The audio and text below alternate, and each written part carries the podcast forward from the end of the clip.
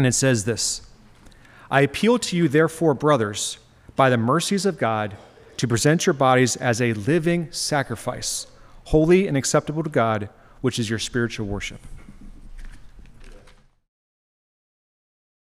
So we uh, continue in our series in Romans, and we've turned a corner. The first 11 chapters kind of represent um, this pattern, right, that Paul has throughout all of his epistles that he writes. He has this pattern. Um, he begins the book usually with doctrine, a lot of theological and doctrinal teaching is the foundation, and then he turns to the practical, showing how, how does our doctrine change us? What is it, because what we believe, how does that cause us to behave. And we saw that last week in that uh, little break we took in, in Ephesians, where Paul again moved from doctrine to duty, right? What is our duty now that we have this doctrine? Or basically, he moves from what we know to what we show. What do we show people, right? About what we know. Or basically, what you believe determines how you behave. That's the idea, right? What you believe about Christ, about yourself, and about the gospel will determine how you live, how you behave, how you live your life, right? And so that's where we're coming to, especially in, in Romans now. The first 11 chapters, as we've seen, dealt primarily with the doctrine of salvation by grace through faith in Christ alone. Paul dealt a little bit also in the last uh, three chapters, 9, 10, 11, with the, the ethnic Jewish nation and how they work with the Gentiles and how the gospel is for all people, basically. But now that he's established that, he's going to move to, beginning in chapter 12, this practical. What do we do as believers now? If we believe this about Jesus, how's it going to change us? Specifically, how's it going to change how we live with one another? If you're coming to Sunday school, you know that we're going through the one another's and there's a lot of them, about 35 uh, one another's that we're to do for each other love one another, serve one another, pray for one another, forbear one another. Uh, that's put up with one another if you need a translation. But all of these things, right? And, and what that deals with is how we live life together in this real world that we're living in for the glory of God, being transformed by the truth of the gospel. So we're in this, this, this place. Now, today, Paul begins, we're only going to take one verse. Um, and the reason is it's important that we understand this foundation that Paul lays down the practical side. But basically, we're going to see three things that Paul does as he makes this challenge to us. He, he, there's three things about this challenge that Paul has made here to us. Obviously, yes, to the church in, in Rome, but we are reading this as it applies to us as well. We're going to see the audience that he challenges. We're going to see the grounds upon which the challenge is made. And then we're going to see the extent of the challenge that, got, that, that Paul's making to us. So, the audience, chapter 1, or chapter 12, verse 1. I appeal to you, therefore, brothers. I appeal to you, therefore, brothers. And we could add there, based on the Greek word there, adelphos, brothers and sisters. It's interesting. Um, that word adelphos is a translated brother, and a lot of times brother or sister. It, it really is a word for sibling, can be that word for sibling, but really it's, it's literally about being a strong, being strongly attached to, to something is what it means, a, a strong member of something. So obviously that applies to families, and that's why it's used mostly for brothers and sisters and applies to all of those who are connected. But it's basically being a fellow believer in Christ is the way that word is used throughout the epistles. Adelphos fellow brothers and sisters in Christ, fellow believers in Christ, those who belong to Christ. So that's the audience. That's who Paul is writing to, those who belong to Christ. So basically, he's saying, I appeal to you, those who belong to Christ. That's, that's, that's who the appeal is made to. Now, what is the grounds of the challenge that he's making to us? This, this grounds of sacrifice. What, what are the grounds?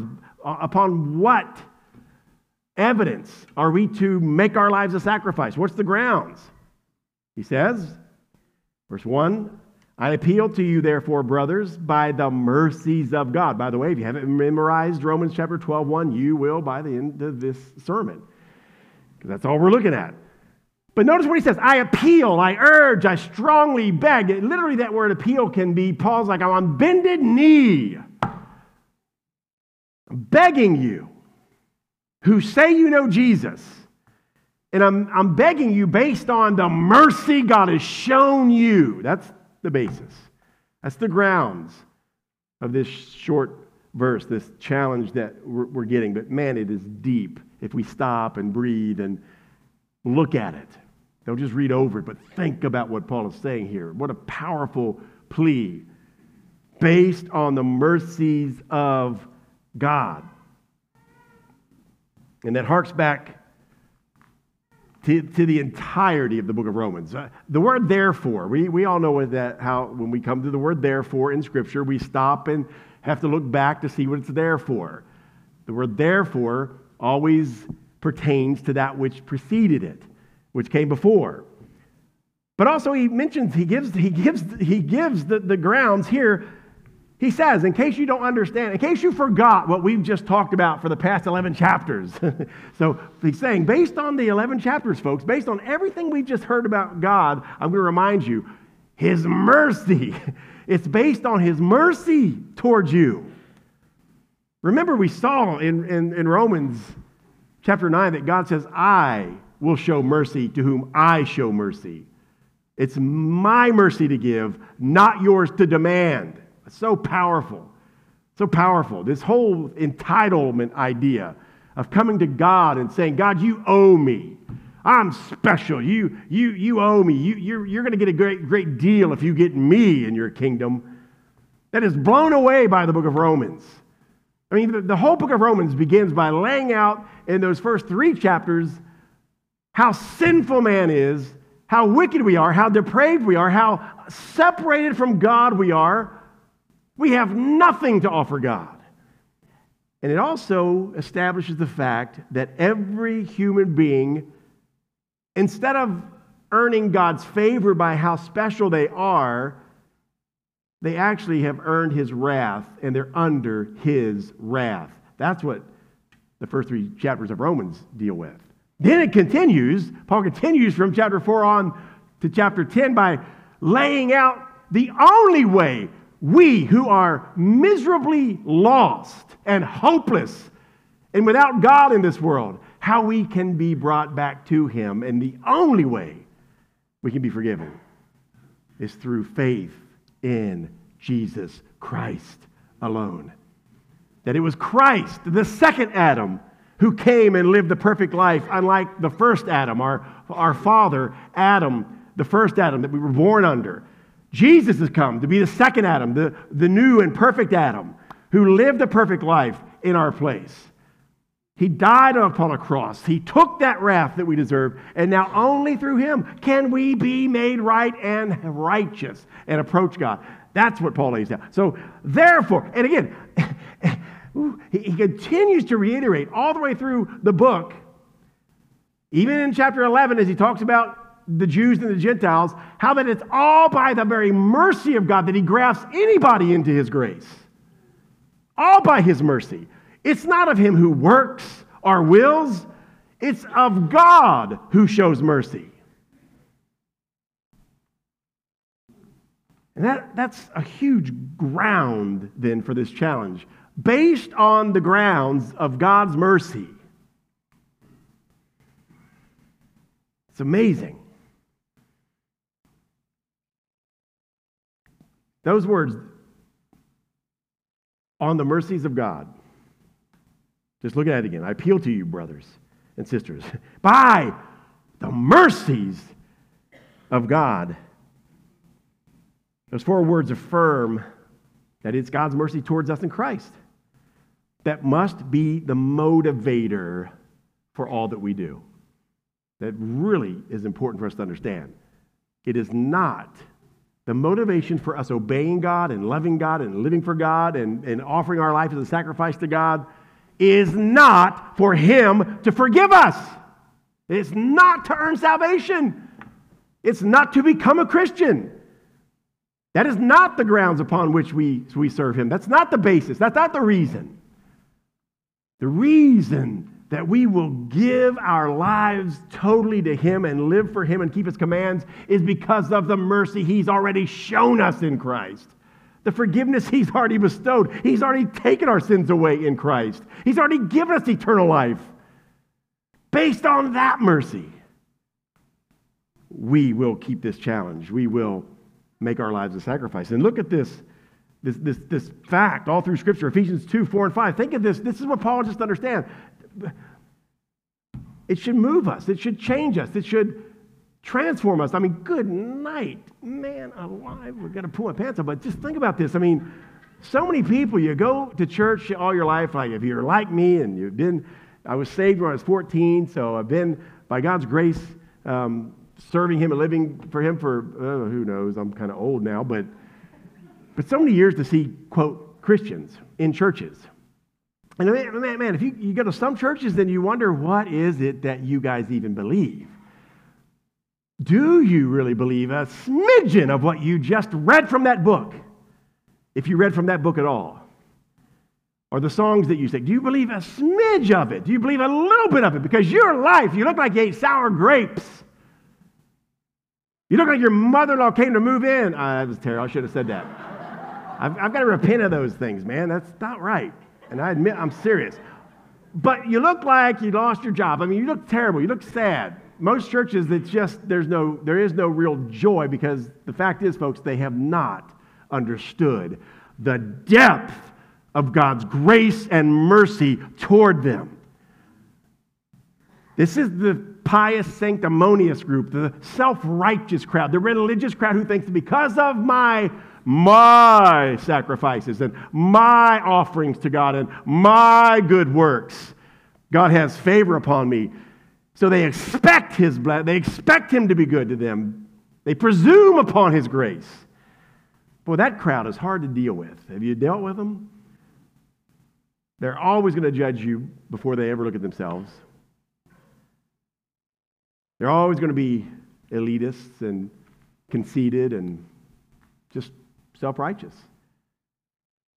But if you've ever been around the people of God, the real people of God, those who know they have nothing whatsoever to offer God, and those who realize that all that all God owes them, the only thing God owes them is an eternity under his wrath.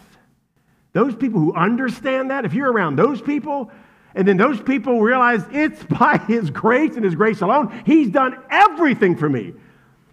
He has lived the perfect life, keeping the law, the Ten Commandments, and all of God's law for me. I can't do it. I've broken every one. He kept them. He did all that for me. And then the very penalty that I owe for breaking the law, He paid for me. And now, by His grace, He exchanges everything. He takes my wrath, He takes my guilt, He takes my sin, and He gives me His perfection, His righteousness, His holiness. Wow, that person who understands that it's all of God and that we didn't deserve it, and by His mercy, He opened our eyes. We saw the cross, we saw the grace of God, and we trusted Christ, and we've been saved. Those people are grateful people, humble people, people who say with Paul, when we see sinners, we do not condone the sin, but you know what we say? But by God's grace, I'd be right there. And I was there. And worse. That's the attitude of a person who understands these words of Paul on the mercies of God. I plead with you based on the mercies of God. God has been good to you. Ephesians 2 4 and 5. What did Paul say there? But God, being rich in mercy, because of the great love with which He loved us, even when we were dead in our trespasses, He made us alive together with Christ. By grace you have been saved, Paul says here. Do you get that? Do we see it? Does it change us? Does it affect us? Do we get do we see it? But God, being rich in mercy, because of the great love wherewith He loved us. We don't love God. You don't love God. We, we don't love God. Our flesh doesn't love God. We can't love God enough for Him to love us. No. He loves us first. Then we love him. That's what it says. We love because he first loved us. And this verse makes it so plain. Because of the great love wherewith he loved us, even when we were dead. Man, alive. Dead people can't love very well at all. The relationship's very stale. Uh, you know, I mean, they don't talk much, they don't show much affection. A corpse. It can't. It's dead. And that's how we were to God, the Bible says. We were dead to Him. And yet He loved us. Can these dead bones live? The prophet was asked by God. The dry bones? He said, Only you know, Lord. Yes, the Lord knows. He can breathe the life. And He does breathe that life back into our dead bones. And He raises us from the dead by the grace found in Christ and the gospel. 1 John 3 1. This is the attitude we should have. Again, this is this attitude that should drive us in what we do for the Lord. Why you got up and drove to church. It's not because you're trying to earn your way to heaven. Forget that. You never could. Man, you could sleep in if that's what, man, I could save you the trouble of getting out and driving to church and trying to sing songs you don't like and, and, and hear prayers you don't want to hear and hear people talk and, and have to put up with each other. If that's what you're doing to try to get to heaven, I could have saved you the trouble. That's not going to help us. And the only reason we're here, any of us, it's because we've caught a glimpse of the glorious love of God for us in Christ.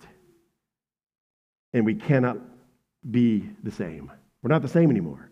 That's why 1 John 3 1 says, See what kind of love the Father has given us, that we should be called the children of God. And so we are is amazed, Paul. He's never the same. I, who was wicked, who blasphemed God, I was against him, yet he loved me in spite of me, saved me, and made me his child. What manner of love is that? That's what Paul's saying here. And it's on that ground, the ground that what, of what God has already done for us. Not what we're doing for God, not what we're trying to earn. No, we know we can't do that. And that's what amazes us who really know Christ and really know the gospel. That's what causes us to say, But Lord, I'm going to I'm going to serve you with everything I've got. I can never repay, I can never do it. But you have won my heart by your kindness and love towards me. You've purchased me. You've bought me lock, stock, and barrel, Lord. I am yours. That's what Paul's saying. Based on the mercy of God, that alone should change you and transform you to take anything this world throws out, anything that people want to say to you about how silly it is to be in Christ. It just bounces off like Teflon because His grace is all you see. His kindness and mercy to you is all you see. That's what Paul's talking about. That's what all the apostles saw. That's why they all lived like crazy madmen. That's why Paul would be stoned for preaching the good news of Jesus. He would be stoned and left for dead outside of a city, and he would get up and knock off the rocks and pick out the pebbles from his ears, and he'd go back into the city and preach Christ again. Because all he saw was the mercy of God and how much everyone else needed that mercy. And that's what drove him. That's what he's telling us. He's begging us. He's begging us, those of you who have been saved, on that basis, make your life a sacrifice to God. And that's the extent, by the way. The final thing we see is the extent of this challenge. What is the extent of that sacrifice? Just a little pinch here and a little penance there. And when I have some time, maybe I'll give you my leftovers, God. Is that what the, the challenge is? I don't think so. Let's read this again Romans 12 1. I appeal to you, therefore, brothers, fellow believers, I appeal to you by the mercy that God has shown you Present your bodies as a living sacrifice, wholly acceptable to God. It's huge. A living sacrifice. This is what it calls for. Nothing less than all of you, your body. Present your bodies. What a, what a term Paul used there. What, a, what an interesting thing. He's actually pushing back against some of the Gnostics. He's pushing back against this idea of some of the, the, uh, the ideas of, of those who put the body against the soul as some big separation there that God may save our soul but not our bodies. Body's bad, physical's bad, spiritual good, that kind of dichotomy. John Stott says this. I like what he says here about this. He says this blunt reference to our bodies was calculated to shock some of Paul's Greek readers. Brought up on Platonic thought, they would have regarded the body as an embarrassing encumbrance.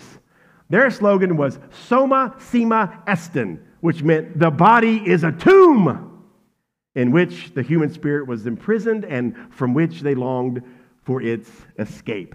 Many cults, many Eastern religions also have this idea that there's a, a, transcendence above the body, that it's all about the spiritual, it's all about your, your consciousness. Body's just nothing. But that's not what the Bible teaches. God saves us heart, mind, soul, body. He saves all of us. He created all of it. He created us in a body, He created us with a soul. All of those things are redeemed. All of those things will be in eternity. There's a resurrection, folks. We act like we forget that. this very body, this very body you're living in, will be resurrected. It will be with you through eternity. Glorified, yes. Amen. But we cannot just discard it and say, oh, it's only the spiritual, only my heart matters. I give you my heart, Jesus. Think about how we say that. We, we taught people, give Jesus your heart. What about the rest of you? What about all of you? That's, you see my, how that can cause a dichotomy? Well, Jesus has my mind and my heart, but my life, my body, my work, my money, how I spend it, how I live, that's all me. No, that's why Paul's using this language. Give up your whole body as a living sacrifice unto God. Every part of your life body, soul, spirit. That's why the commandment is love, love the Lord your God with all your heart, soul, mind, and strength body. All of you. I mean, we're not merely to give our hearts to God, but we're to give Him our entire being and body, everything. It means our hands, our eyes, our brains, our mouths, especially, right? All of this brings glory to the one who saved me. And He saved us for that reason. He wants you to glorify Him at work with your living physical body. He wants you to glorify Him as you live daily with making interactions with other human beings in their bodies. He wants to be glorified in you, all of you. Romans 6 13 says this to remind us of this Do not present your members to sin as instruments for unrighteousness, but present yourselves to God as those who have been brought from death to life, and your members to God as instruments for righteousness. Again, Paul reminds us in Corinthians, you've been brought from death unto life by God's mercy. Therefore, don't use your body that He made alive for His glory for yourself. Don't use the members of your body, your hands, your eyes, for your lust and your personal desires, for, for occasions of sin, but use them for instruments of righteousness. 1 Corinthians 6 19 and 20, a verse that changed my life when I was a, a young guy, seventh grade, a Christian school, lost as a goose, but a good little church boy. You know, made a profession of faith when I was nine, got baptized, had no clue of my need for Jesus Christ and his redemption and what he did for me on the cross.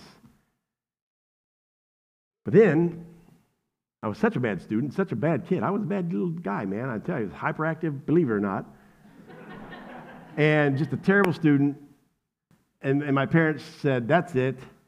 They put me in an orphanage for one year. I know that's a weird thing. I, I did go to the Catherine, St. Catherine uh, orphanage for a year in fifth grade. Uh, I wanted to be an orphan. I love those kids. It was so fun. I'd go on trips with them, act like I was an orphan. But anyway, uh, my parents always picked me up every day, though. But uh, then, then they finally said, um, uh, when it was in the sixth grade, they found out about Calvary Christian School, so we're going to stick him in the Christian school. So that was my reform school, basically. But um, during that time, I, and I thought I was a Christian based on the fact that I went to church, made a profession, so that's what we put down. And they, you know, he's a Christian, bring him in. And, and that's what I would tell people. You're a Christian? Oh, yeah, yeah, I was, I was baptized, blah, blah, blah, blah, blah. Okay. But through those years in Bible class and hearing the Word of God taught and seeing this difference in some of, the, some of my friends, it was totally different. There was a joy and a, and a love and a dedication to God that came from a different place than just acting and just going through the motions. But hearing the gospel, literally hearing it, I realized baptism didn't save me, church membership didn't save me, trying to be a good little boy didn't save me. Only Christ and Him alone could save me. And when he saved me, he saved all of me. And, and, and, I just remember in that next, over that next year in the eighth grade, in the eighth grade, I just felt God call me to preach. I couldn't get past that. I don't know why, but, but verses like this were just beating on me. And this is what Paul's writing these for. That's why he's saying, I pray that you all feel the same thing, that the very mercy that saved you will cause you to be radically transformed. And it will be the motivation of your entire life for everything you do how you talk to your wife, how you talk to your husband, how you raise your kids, how you work as an employee, how you work as an employer. every aspect of your life should be changed by your connection to Christ. So look at 1 Corinthians 6 19 and 20. Did you not know that your body is a temple of the Holy Spirit within you, whom you have from God? You're not your own. You are not your own if you're a believer. For you were bought with a price. Therefore, glorify God in your body. Do you see the logic here? The same thing as Romans 12 1.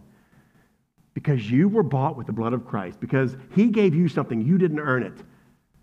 His mercy was active in you, not you active for him earning it. And because of that, because you've been bought, you now belong to him. You're not your own. You can't live for yourself. Therefore, glorify him in that body. Live for him in your body. And again, that's everything. As I mentioned, it's everything. How do we live life with our families and at work and with neighbors? How do we serve each other as a, church? How do you love each other here? What do you sacrifice to, to help people? How many of you, have, I'm just throwing it out there, how many of you have thought about just the fact that it takes all of us to make this service work? I mean, some of us have to do double duty. One example is kind of me running around up here, right? If you can play the bass, get up here. But in another example, we, we, we sometimes have to cancel children's ministry, have to cancel the nursery because we don't have anybody volunteering to do that. This is where we serve each other, right, as a body. Even grandparents who don't have kids should maybe say, you know what, I'm going to help those young couples. I remember how tough it was. Let's serve in the nursery one, one week. If we all, just little things like that. This is what it means to sacrifice our bodies for each other, to sacrifice ourselves for the glory of God as we serve each other. And it's got to start in the church. If we're not serving each other, we're not going to be loving and serving those around us. All right, got to hurry. One, one, uh, another example, real quick, just, just, just a, a practical thing to apply here about how, how are we taking this verse seriously? God, you saved me by your mercy. I'm going to glorify you and worship you with all of my life. So that means that, yes, we worship on Sundays. That's a special day God has ordained to meet with Him and be with His people. And the Spirit is here, the preaching is here, the singing, the, the, the communion, all the things given to the local church. That's nothing else can duplicate it, and, and it's something we should never forsake. That's what Sunday morning is the Lord's Day. We gather, we worship. But that's not the only place we worship. This is talking about wholehearted, full worship of my entire life. So I don't just worship by singing, by hearing preaching, by, by communion, that act of worship and fellowship with Christ. I worship God in the mundane things of life. Did you ever stop to think that uh, the way you talk to your husband is worship? Now that sounded kind of weird. And that, that sound gets out. Soundbite gets out. I am a patriarchal bigot. But what I meant was, I'm not saying that as you talk to your husband, you're talking to God. I am saying though, how we talk to our spouse literally is an act of worship. When I obey God and love my wife as Christ loved the church like he commanded me to, I am worshiping God and he is honored. Does that make sense? When I don't provoke my kids to wrath, like God commands me as a father, not to make my kids angry, not to, not to purposely provoke them to anger, when I stop teasing them on purpose and say, you know what, I am not going to do this because I'm going to honor God, that's worship when I am driving down the road, this was back some years, I just remember, here's an example that I just have told through the years, but in Cincinnati, we had this, used to have this great radio station called WEBN. I think it's still there, but it's not the same. Ribbit. But anyway, um, for those who know, you know.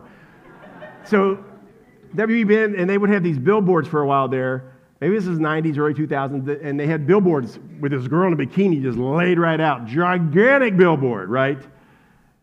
Weebin, right? WBN, and this. And you're driving down 75, and it's like, you know, it's there.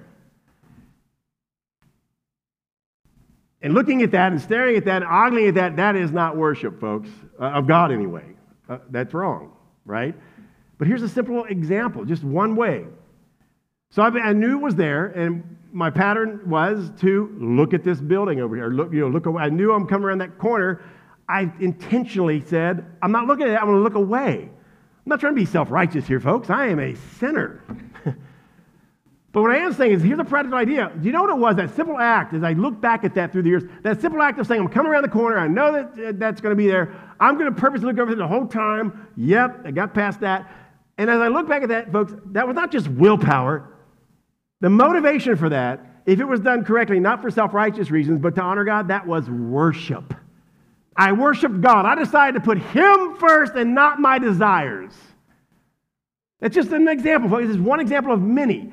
The Holy Spirit right now takes the Word of God and He applies it to each individual here. And I pray that you're sensitive to that right now. And that sin that besets you, I pray the Spirit of God is convicting you and showing you do you want to worship the one who showed mercy on you? Stop that. That's pretty, pretty elementary, but that's it. That's what Paul's saying here. Because of God's mercy that He has given to you and shown to you, stop living for sin and make your life and your body a sacrifice unto Him. That's what he's saying. So, again, very quickly, here it is. We can be a living sacrifice, is what Paul's saying. But here it is. We can be a living sacrifice only because Christ was our dying sacrifice. So let's jump there as we end this thing. It's not about my willpower. It's not about me having such great uh, strength to not do things. No, I can only be a living sacrifice and live for God because Christ died for me. Romans 12, 1 again. Let's look at this. I appeal to you, brethren, uh, by the mercies of God, to present your bodies a living sacrifice, holy and acceptable to God. That language harkens back to the Old Testament. The holy blemish, uh, uh, uh, I'm sorry, the holy lamb without blemish that was an offering brought to the temple. That sacrifice, it had to be perfect. Remember, the, the, the, they couldn't have spot or blemish. That's a holy sacrifice unto God, and that's what this language is telling us. Now, we can't do that, folks. We're not without blemish. We can't be a perfect lamb without spot or blemish offered to God. But now we see past that. And, and what Paul is reminding us with that language, I believe, is, is reminding us it's the mercies of God. He sent the perfect, spotless lamb to die and be sacrificed in your place. Now you can be a sacrifice. You can live now with his power in you. Again, Paul's not saying we're that kind of sacrifice. He's saying Jesus was that kind of sacrifice. And that's the basis of our faith, folks. Jesus was that sacrifice. Hebrews 10 4. Just getting this, by the way, this is the mercy of God. I'm giving you these verses, I'm reading these verses to motivate me. The next time I want to sin or serve myself, instead to serve others and God and not do that with my body. To say, Lord, I want to I want to love you for what you've done for me. Here it is. Here's what he's done for us. Hebrews 10:4. For it is impossible for the blood of bulls and goats to take away sins. He, this is what we have to remember. That was what was happening in the Old Testament, right? These bulls and goats, all these animals brought to the temple, they were slain, they were sacrificed, they were burned on the altar. Didn't take away sin. It was only a picture, a type of what God was going to do. He was going to send the perfect sacrifice for us. But again, we've got to understand Hebrews 10:4. For it is impossible for the blood of bulls and goats to take away sins. Just as it's impossible for us to make sacrifices that take away our sins. We can't. But look at Hebrews 10, 12, and 14. But, oh, there it is. And as you know, I love the buts of the Bible. I, I can't, you got to love them too. You've got it whenever you see. We were dead in our sins. But, here it is. For it's impossible for the, bull, for, for the blood of bulls and goats to take away sins. Are we hopeless? No. But when Christ had offered for all time a single sacrifice for sins, he sat down at the right hand of God. You see this? This is, this is our faith, people. Our sacrifices fail. We can't do it enough. Even the, the, the, the, representative sacrifices of the Old Testament failed. They weren't the real thing, they were just a picture. But when Christ once for all was sacrificed, he sat down at the right hand of God. Do you know what that signifies? The job is finished. I've done it. I now sit in majesty, having paid for the sins of my people. That's where our hope is, folks. Look at this. For by a single offering, he has perfected for all time those who are being sanctified. That's us who are trusting Christ. This is what motivates us, folks. This is what causes us to present our lives now a living sacrifice. We are yours, Lord, not to earn your love, but because of the great love you've already shown to us by your sacrifice. So, glorious truths. Now, by the way, as, we, move on down, therefore, here it is to give our whole being to God, to love God with all of our heart, soul, mind, and strength, is reasonable. Okay, so that's what people would say. It's not reasonable that you go to church so much. It's just not reasonable. You're always reading that Bible. It's not reasonable that you would actually believe that God's laws matter. Mike Johnson uh, has been accused over and over for his statement, Speaker of the House now, when he said, You want to know my worldview? Read your Bible. That's my worldview. Man, he's been just raked over the coals for that. Can you believe the audacity of this guy? He believes the Bible. But, folks, here it is. Here's the thing to do that, to believe that, to give our lives, to, to, to, to, to open ourselves up to be scorned and mocked and, and made fun of, it's reasonable. Now, for the lost person who doesn't know the mercy of God, they've never experienced such a grace and, and forgiveness, it's ludicrous. It's foolishness. That's what Paul said, right? We're, we're counted as fools all day for Christ's sake. And that's what this is saying. So I just want to read the verse one more time. He says this I appeal to you, therefore, brothers, by the mercies of God, to present your bodies a living sacrifice, wholly acceptable to God because of Christ, is what he's implying there. And look, this is your spiritual worship. That's how the ESV translates it there. That word, logikos, in the Greek for, for that word spiritual, is literally the word for reasonable, something that's reasonable or proper or fitting. And so that's what Paul is saying here because of everything God's done for you by crushing his own son with the very wrath you deserved. Because of that, it's only reasonable you give him everything. Does, do you see that? That's what this verse is telling us. And I'm going to quick, quick kind of a story. There was a, there was a medical missionary, a Dr. Shaw. He was Captain Shaw with the, the Salvation Army years ago, and he went to India to serve. And as he was there doing the medical missions, three lepers were brought into this, this colony, this town where they lived. And they were shackled in these shackles. So they had these open sores, but they also had these tight uh, shackles on, right? Their hands and feet and legs. And it was cutting into their skin, and they were miserable, right? So the doctor said, Unshackle these men. And they said, No, no, no, these are criminals. These guys are criminals can't be trusted, wicked men. But the, but the doctor said, I can't, I can't, I can't help it. I got to treat them. They're human beings. Take off the shackles. And they, the doctor got the keys, and he himself removed and patiently pulled them out of the skin and the sores, the, the shackles that were cutting in so deep, treated the wounds with love and care. And then a few months later, he had the first inkling of regret for letting those men free in the town because he had to go on an emergency trip to pick up supplies urgently, and he had to leave his wife and, and, and daughter there at their house. And he was concerned, he's worried. Because the town, it wasn't just those three. This place was like a Western free for all, right? I mean, just like the old shoot 'em up towns. There was all kinds of wickedness going on and, and scary things happening here from, from people. So he was afraid. But his wife said, Don't worry, honey. You know, the Lord's got us. We're fine. You got to get that. You got to take those men and get the stuff. We're going to we're to be fine. Now, the woman woke up that next morning, the first day the doctor left. She woke up and was startled. She went to her front door to see those three leper fellows that the husband had freed on her front porch. And she was a little worried, but they stopped her and said, No, no, no, no, no. Don't be afraid. She said, We knew that you were alone. And the doctor left. And they said, We decided to stay here in the weather, the elements all night to guard you, to keep you safe. Because of what he's done for us, we are forever indebted to you and your family. And, and that's just a, a small story of, of what we all are, right? We were all lepers, totally dirty before God, and, and not able to save ourselves. And yet he unlocked the prison uh, chains. He healed our sinful wounds by his wounds on the cross. He gave everything for us so that we could be free. And because of that, that gratitude, we offer ourselves a living sacrifice unto him. And that's what communion is. communion is, as believers, as we come together week after week, and we end with this every week, it points us back to Christ.